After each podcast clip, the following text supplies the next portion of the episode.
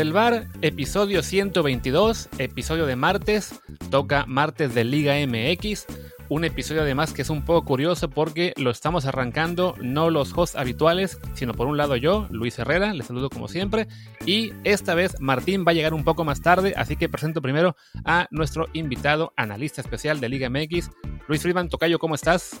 Muy bien, Luis, con mucho gusto de estar con ustedes. Ahí voy subiendo en la alineación de emergente a regular, a co-host de emergencia, entonces por ahí del episodio 182 va a ser Desde el Bar con Luis Friedman y a ver a quiénes invito. Entonces me da mucho gusto estar con ustedes, platicado otra vez de la Liga MX que ya está de vuelta y bueno, ahora con el cierre del torneo vamos a ver cómo cierran los equipos antes de este Frankenstein de liguilla que se nos viene.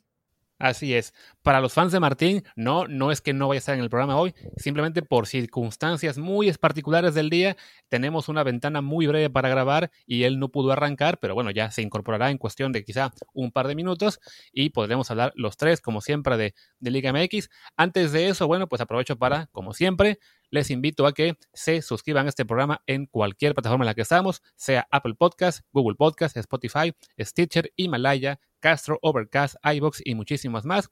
La que sea su favorita, pues ahí suscríbanse, pónganos un review 5 estrellas para que más gente nos encuentre, pónganle también descarga automática para que todo lo que hagamos les llegue a su teléfono automáticamente, que ya saben que cada vez sacamos más y más contenidos.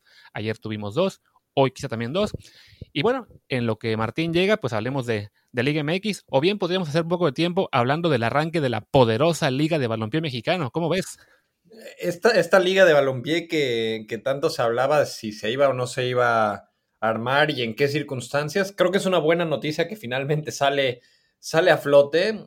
Hay que ver qué tanto realmente puede jalar público. De entrada, algo que yo he visto positivo es que se están llevando a ciertos futbolistas que andaban sin equipo, que quizás no estaban muy, muy presentes en el radar de la Liga MX, de la Liga de Expansión. Incluso comunicadores por ahí, narradores y comentaristas que estaban desempleados, que son conocidos, están teniendo por ahí buenas oportunidades. Y bueno, yo soy de la creencia que difícilmente será una liga que compita contra la Liga MX, pero que puede terminar abriendo una buena oportunidad para muchos jugadores y para mucha gente de fútbol que está deambulando fuera de esta burbuja que maneja la federación. Entonces, bueno, por ahí mi Atlético Capitalino empezó con una victoria, entonces todo lo demás no importa. Sí, de esa liga yo veo en particular dos puntos positivos. Uno, que decidieron que los empates a cero no van a tener puntos, y yo siempre he creído que eso en el fútbol sería necesario, que se cambie esa regla y que si no marcas gol no puedes tener puntos, independientemente de si el equipo rival te marcó o no. Y dos, que por el estilo en que tiene la Liga MX, de sus divisiones inferiores, de que en la segunda Premier hay un límite de edad de 24 años, en la tercera división un límite de 19, e incluso ahora en expansión un límite de 23, eso hace que muchos jugadores jóvenes que no logran llegar a primera división después de 23 años se pierdan y haya muy pocas oportunidades. Entonces sí, que exista una liga alternativa puede servir para que algunos jugadores pues tengan ese extra de tiempo para mostrarse, para quizá a los 24 o 25 destacar ahí. Ojalá que esa liga dure, porque sí, sabemos que es complicado, y así ya por ahí algún jugador por aquí por allá va a aparecer y va a poder irse a la Liga MX.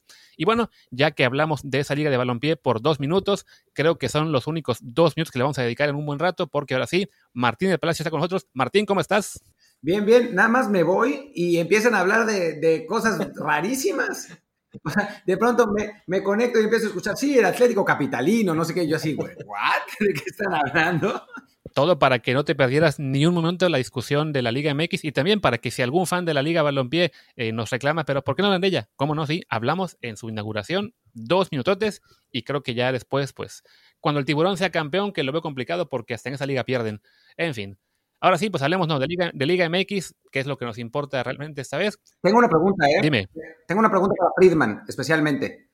Te lo voy a decir así, Luis. Ya sé, ya. Me pregunto qué se sentirá perder. ¿Qué se siente perder, Luis? Por favor, dime. Me gustaría poderlo desviar a la NFL, donde le voy a los Packers, pero me va a salir peor la discusión. Y si me voy a Liverpool, pues sabemos lo que es perder a Virgil van Dijk, entonces... Bueno, pues creo que hablando del América, que ya sabemos por dónde va ese dardo, ayer tuvo un golpe de realidad más, jugando contra el mejor equipo de la Liga MX, que es el León, pues creo que, o sea, yo lo he dicho durante el torneo, el América no ha jugado un buen fútbol, le alcanza por el plantel, le alcanza porque Miguel Herrera sí es un buen técnico, a pesar de que hay un gran sector del americanismo contra él. Se las ha ingeniado a pesar de que tiene lesionado a medio plantel, que termina jugando con Luis Reyes y con Sebastián Cáceres en la defensa central, ninguno de los dos defensa central, y eso es enfrentando al mejor equipo de la liga, que era León.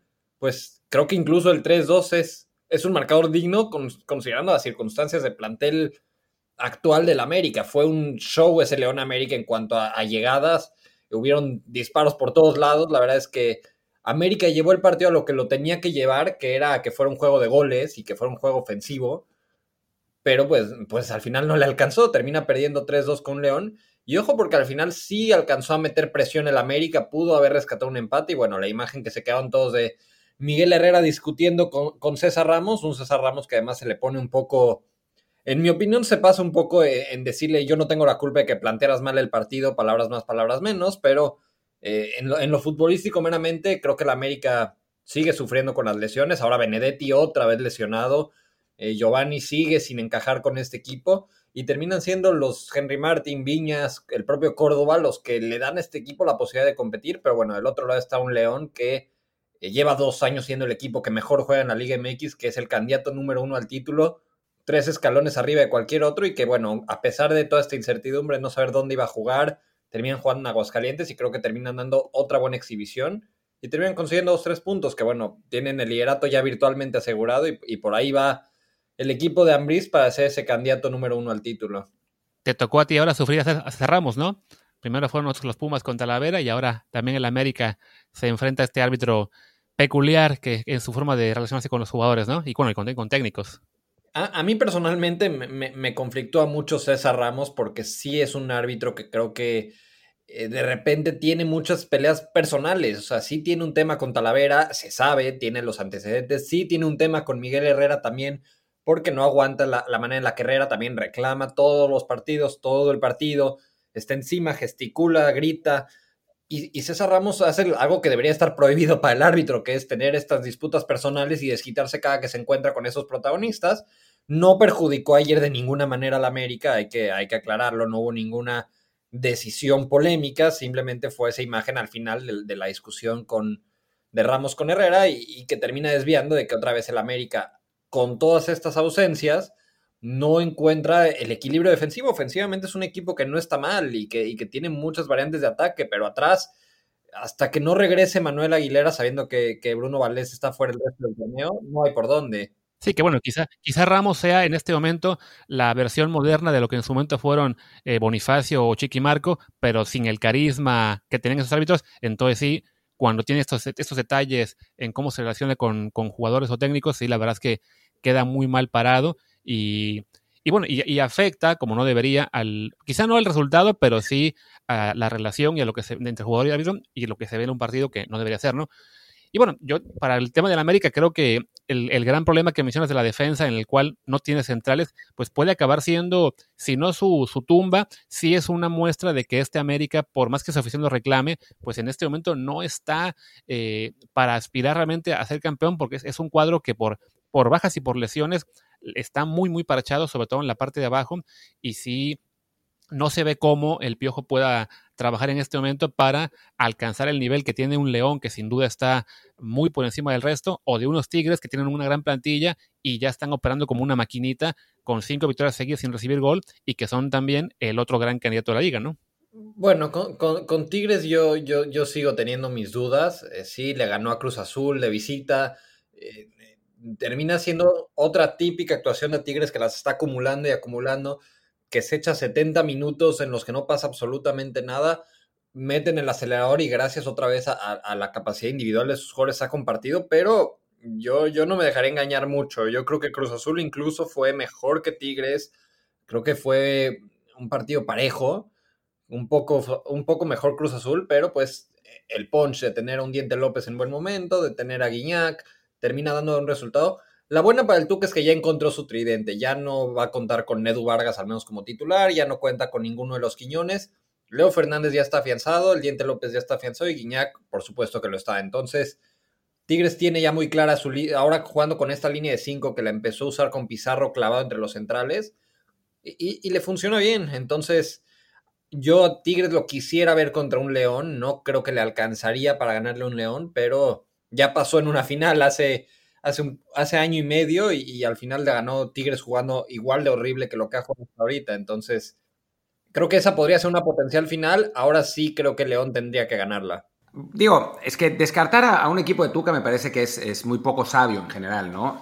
Si alguien sabe manejar los ritmos del torneo mexicano, si solo sea porque tiene una experiencia como de 30 años dirigiéndolo, si alguien sabe manejar los ritmos del fútbol mexicano es el Tuca, y pues tienen el plantel en cuanto a nombres más poderoso del fútbol mexicano, ¿no? O sea, si el León es el que mejor juega quizá, pero si analizamos hombre por hombre el plantel de Tigres, me parece que está pues un paso por encima de Cruz Azul y Monterrey, que son los dos de abajo, ¿no? O sea, León está por encima de las posibilidades que uno pensaría en ese plantel, Pumas ni se diga, además de la suerte que ha tenido en sus partidos, de la que ya hablaremos ahora, porque volvió a ganar con mucha suerte, pese a que nos dé mucho gusto.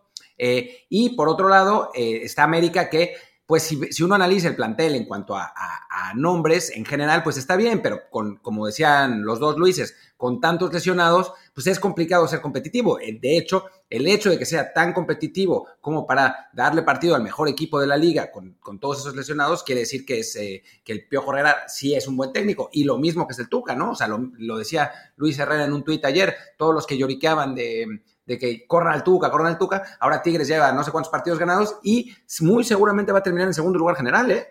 Sí, definitivamente, o sea, hablamos de que está solamente un punto por debajo de Pumas, que es muy complicado creer que Pumas va a ganar los 3 que le quedan. De entrada va contra Pachuca la semana que viene, después le toca recibir a las Chivas, después cierra contra Cruz Azul, son partidos más o menos complicados, y en cambio de Tigres uno podría esperar con cualquier, o sea, que gane los 3 que le quedan, con todo y que unos contra la América, pero bueno, en casa le toca jugar contra Juárez y Atlas, que son casi victorias garantizadas, corte A, pierde uno de los dos, pero bueno, básicamente el subliderato para Tigres está en ganarle a la América, y con eso ya pondría muy complicado para Pumas mantenerse en segundo, que de todos modos, para Pumas en este momento estar en una situación en la que se ve muy factible que se pueda meter a la liguilla directa en el top 4, pues es algo que no esperaba ni el más optimista de los fans de la UNAM, aunque sí hay que hacer el matiz de que en este momento, más allá de León, que tiene ya segura básicamente el pase al top 4 automático, lo que son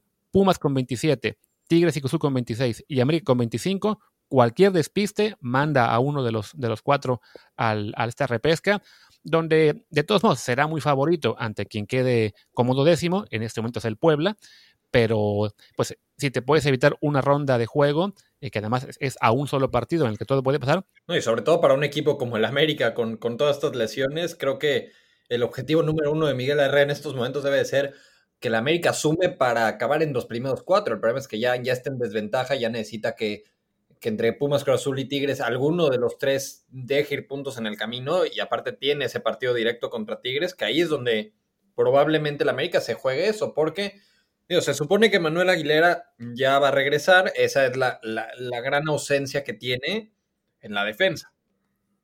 Hay que ver si con eso le alcanza. Digo, tiene un partido en casa contra el Atlas que, con o sin Manuel Aguilera, debería encontrar a Miguel Herrera la forma de ganarlo. El partido con Tigres, que como decimos es la clave para ver si a América le alcanza o no para ese top 4. Y cierra visitando a Juárez, que en una de esas también puede ser un partido en el que la América saque 3 o saque por lo menos 1 y encuentre cómo meterse en los 4. La pregunta clave aquí es, ¿cuál de esos 4 va a quedar fuera del top entre Cruz Azul, América, Pumas y Tigres? De hecho, es curioso porque Tigres y América, los dos se enfrentan a Atlas y Juárez, que son partidos que en teoría son asequibles para ambos, que podrían ganar, y luego se enfrentan entre sí. Ya mencioné los de Pumas, que es un calendario más o menos complicado, pero también puede sacar puntos. Quizá Cruz Azul es que tiene el cierre más complicado, porque a fin de cuentas le toca ir a Guadalajara contra Chivas, que es un duelo en el que siempre es difícil un duelo entre grandes, además de que Chivas de algún modo se mantiene en esta zona del top 8, pese a que no le acabamos de ver un equipo redondo. Después Cruz Azul visita a Monterrey, otro equipo que también está ahí peleando por colarse al top 4, aunque se vea más complicado, y cierra al final contra Pumas. Entonces sí, para la máquina, que además viene ahora de perder 2, ya tiene 3 juegos sin ganar, pues se le está complicando un poquito la cosa al final del torneo, y por ahí es el equipo que se va al quinto sitio y le toca jugar una ronda más. Yo creo que se van a ir 2, ¿eh? Me parece que Monterrey va a ganar sus 3 partidos y con eso la va a alcanzar para meterse a los primeros 4, y creo que entre Pumas y Cruz Azul se van a ir los 2. Pumas porque juega con Cruz Azul, no veo cómo le pueda ganar a Cruz Azul, que es mucho mejor equipo. Después, contra Pachuca y Chivas van a dejar, por lo menos por lo menos de ahí no van a sacar los 6 puntos, sacarán 4 máximo, pero yo creo que 3, y 3 de 9, con Monterrey sacando 9, serían 32 Monterrey y Pumas 30, y Cruz Azul, pues ya dijiste el cierre que tiene. No veo descabellado que se cuele Monterrey también, pero bueno, ¿qué les parece si cambiamos un poco el chip y hablamos de esas Chivas que decías, Luis, que no se sabe muy bien cómo están acelerando, pero lo están haciendo, y pues le ganaron el clásico tapatío, que bueno, pues de algo sirve, pero digo, ya el Atlas es lo que es, pero a final de cuentas, pues Chivas sigue sumando en esos partidos, ¿no? Sí, creo que el Atlas ha mejorado desde la llegada de Diego Coca, pero aún le falta estabilidad, sobre todo defensivamente. Creo que, a pesar de que no es una mala defensa si te vas a los nombres, a pesar de tener a Camilo Vargas en la portería, que ha sido una figura auténtica, no he encontrado cómo, sobre todo en el medio campo. Creo que Lolo Reyes es un muy buen futbolista, pero quizás no ha encontrado ese rol que le quiere dar Diego Coca, que sea como el 5 clavado y tener por delante a puro futbolista de ataque. Quedó muy solo él en el medio campo, y sí se aprovechó de eso Chivas. Fue la cantidad de llegadas que tuvo con Brizuela, con Angulo, con Vega, con Antuna, con Macías. Era demasiado futbolista de ataque por parte de Chivas para un medio campo tan desprotegido por parte del Atlas, y terminó dándose eso, un partido de ida y vuelta, y que lo iba a ganar el que más pegada tuviera. Al final Chivas tuvo mucho más pegada, se pone 3 goles arriba, y ya por la recta final caen esos 2 goles del Atlas, que nada más sirven para tapar un poco el marcador de una exhibición en la cual pudieron haber caído por goleada 3-0 y no pasaba nada. Fueron al 87 y al 96 los goles del Atlas. Unas Chivas que desde que perdieron el partido contra, creo que fue el Toluca, hace ya un par de meses, van con 4 victorias, 3 empates y 1 derrota, la que fue en el clásico contra el América. De ese calendario, la verdad es que fue un calendario más o menos asequible. Entre lo que sorprende fue que ganaron en San Nicolás de los Garza a Tigres, un partido ahí un poco extraño, que ganaron 3-1, pero se les viene un cierre ahí sí más difícil, porque es recibir a Cruz Azul, visitar a Pumas y recibir a Monterrey. Que bueno, para lo que ha hecho Chivas esta temporada, no podríamos descartar por ahí que gane alguno de los partidos, pero sí, viendo lo que ha hecho cada uno de sus rivales, no me sorprendería para nada que Chivas haga 3 puntos o menos en los 3 partidos. Es que justo creo que hay 2 escenarios con Chivas con el cierre de torneo que tiene. O llega a la liguilla con buenos resultados, a lo mejor sacando 5 puntos o 7 puntos de estos partidos. Llega en un quinto, en un sexto lugar de la tabla, habiéndole ganado o sacado resultados a favor contra los equipos de la parte alta, y se convierte incluso en un candidato al título o a competir de alguna manera, quitando quizás a León y Tigres por el título, o se desinfla. En estos 3 partidos también Chivas podría sacar un par de puntos nada más y terminar entrando en un 9º, en un 10º lugar de la tabla, y enfrentarse luego a un buen equipo, o en los cuartos de final ya enfrentarse a uno de la parte alta. Y entonces sí, creo que estos 3 partidos de Chivas van a definir mucho para qué esté el equipo, en qué nivel está realmente, y de ahí vamos a ver qué esperar de ellos en la liguilla. Sí, claramente. A ver, Chivas es un equipo que por sus refuerzos, por sus nombres, ya sabemos que está en una segunda línea, pero tendría que haber estado mejor de lo que arrancó. Ya Bucetich medio enderezó el barco, pero estas Chivas que ahora están sacando los resultados son las que esperábamos al principio del torneo. Lo que sí creo que sus aficionados tienen que tener claro, que a veces no lo tienen, es que por lo menos esta temporada no están para competirle a un Tigres o a un León o a un Cruz Azul, ¿no? O sea, sí están un escalón por debajo. No voy a decir que a Pumas, porque a final de cuentas Pumas Creo que en un partido único en Liguilla, pues contra Chivas podría pasar cualquier cosa, ya vamos a ver. Y América, pues con todos esos lesionados también es complicado saberlo, ¿no? Pero los tres que tienen los mejores planteles, que son, los cuatro en realidad, Tigres, Monterrey, Cruz Azul y León, me parece que están un escalón por encima de Chivas y sus fans, tan acérrimos como son, creo que se deberían dar por bien servidos si el equipo está en cuartos de final y cae con la cara al sol, ¿no? Sí, que van a decir a lo mejor algunos que ya le ganaron a Tigres en el Volcán, pero bueno, fue un partido ese muy, muy extraño. De entrada, Tigres se queda con un hombre menos desde el minuto 24.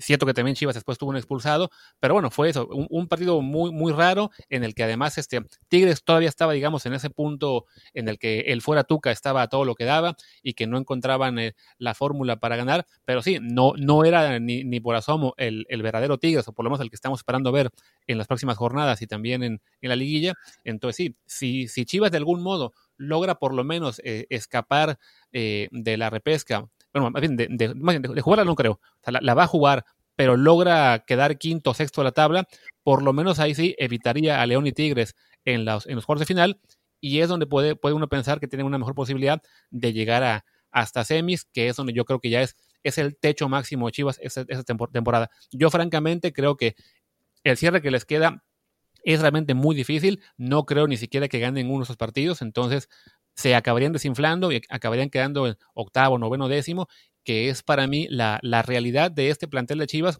sobre todo, bueno, en comparación a lo que tienen otros equipos más potentes o también más veteranos en este momento.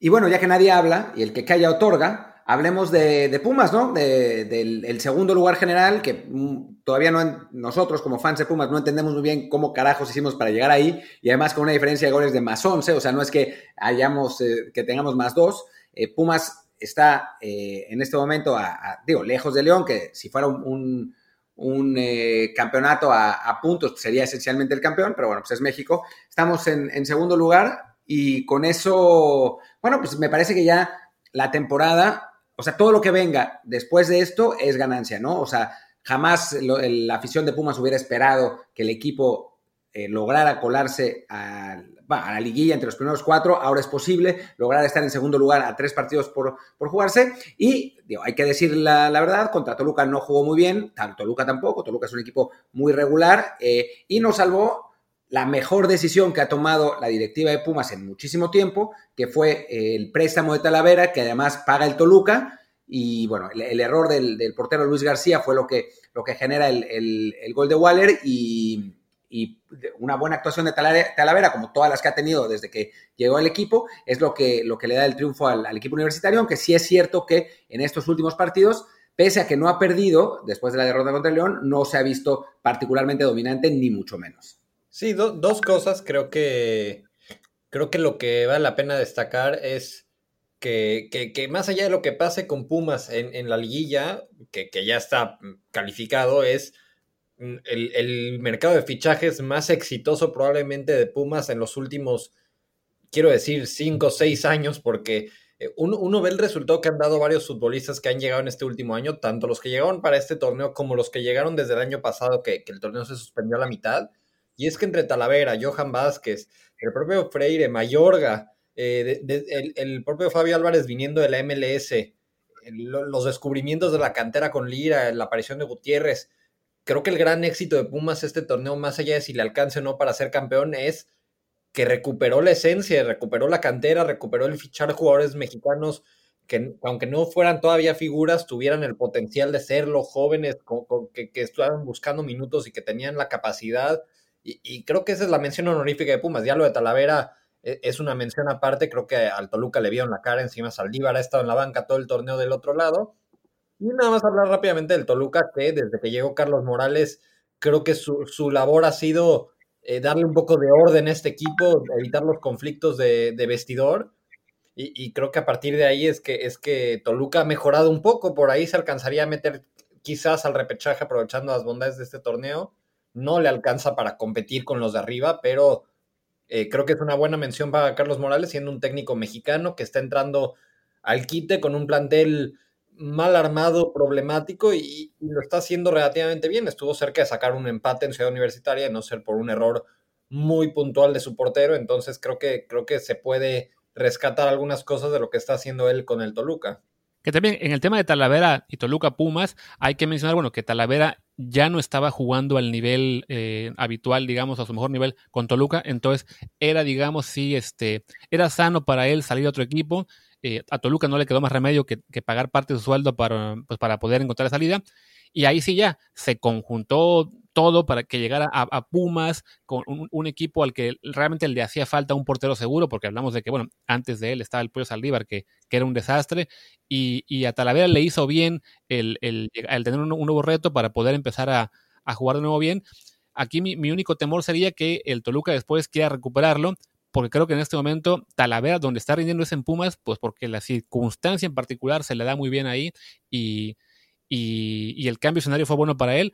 Pero si más adelante lo quisieran regresar a Toluca, porque Toluca pensara, como dices tú, Friedman, es que nos dieron la cara, mejor lo recuperamos, creo que Talavera no volvería a ser con los Diablos, el que fue en su momento pues una de las figuras de la liga, bueno, y ahora mismo lo es también, y portero de selección. A ver, yo creo que es complicado porque sale Talavera de Toluca, digo, por baja de juego, aunque no estaba jugando tan mal, pero además y sobre todo por problemas con la directiva y con el vestidor. O sea, Talavera es el, si no me equivoco, algo así como el yerno del antiguo director deportivo del equipo, y entonces pues, había muchas broncas allá adentro, y por eso es que Talavera sale en condiciones tan favorables para Pumas. Ahora, dejar ir a uno de los mejores torneos del campeonato, por eso, pues, y así... Pues sí, es un error táctico de Toluca, ¿no? Pero creo que ni Toluca ni Talavera quieren que haya un reencuentro, ¿no? O sea, me parece que la relación entre ambas partes está completamente rota ahí. Los fans odian a Talavera, los fans de Toluca. Entonces no veo muy claro que el portero vaya a terminar de nuevo con los Diablos.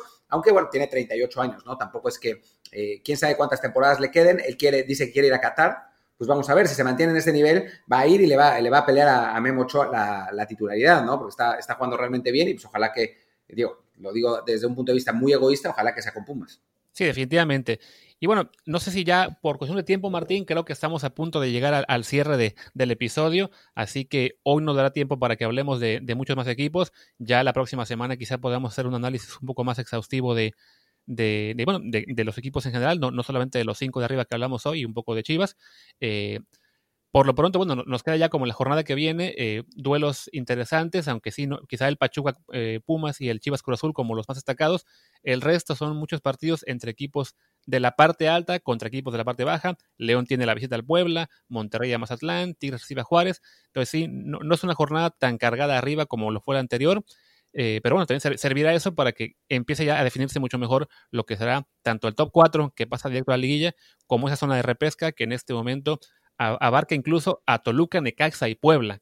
No, bueno, hasta el último lugar, que es San Luis, ahorita está a 3 puntos de la liguilla. Entonces, este formato terminó logrando su objetivo, estemos de acuerdo, ¿no? Que era que todos los equipos tengan algo por qué jugar en todas las jornadas del torneo.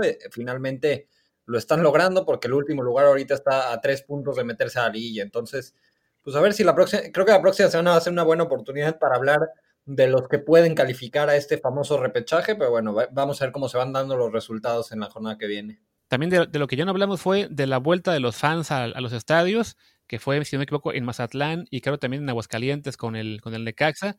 Creo que al menos no vimos imágenes tan lamentables como la de la Liga del Pacífico de béisbol. Creo que ahí sí la gente se portó bien, pero bueno, ya la próxima semana quizá con más ejemplos de Liga MX, pues podremos tener una mejor visión de lo que ha sido hasta ahora este regreso de los fans en plena pandemia a los campos de fútbol en México, ¿no? En Mazatlán sí hubieron algunos incidentes, pero de lo que yo vi, nada tan grave, sobre todo considerando que podía haber sido mucho peor. Digo, era el primer partido en la historia de este equipo con público, se esperaba también un poco por la personalidad mazatleca que fuera muy movido, o sea, la gente quisiera participar, bailar, juntarse. Entonces creo que el daño colateral no fue tan grave, no creo que sea una fuente drástica de contagio, o esperemos que no la sea, y pues de a poco hay que ver qué equipos se unen a esta apertura y que lo hagan de la mejor manera posible.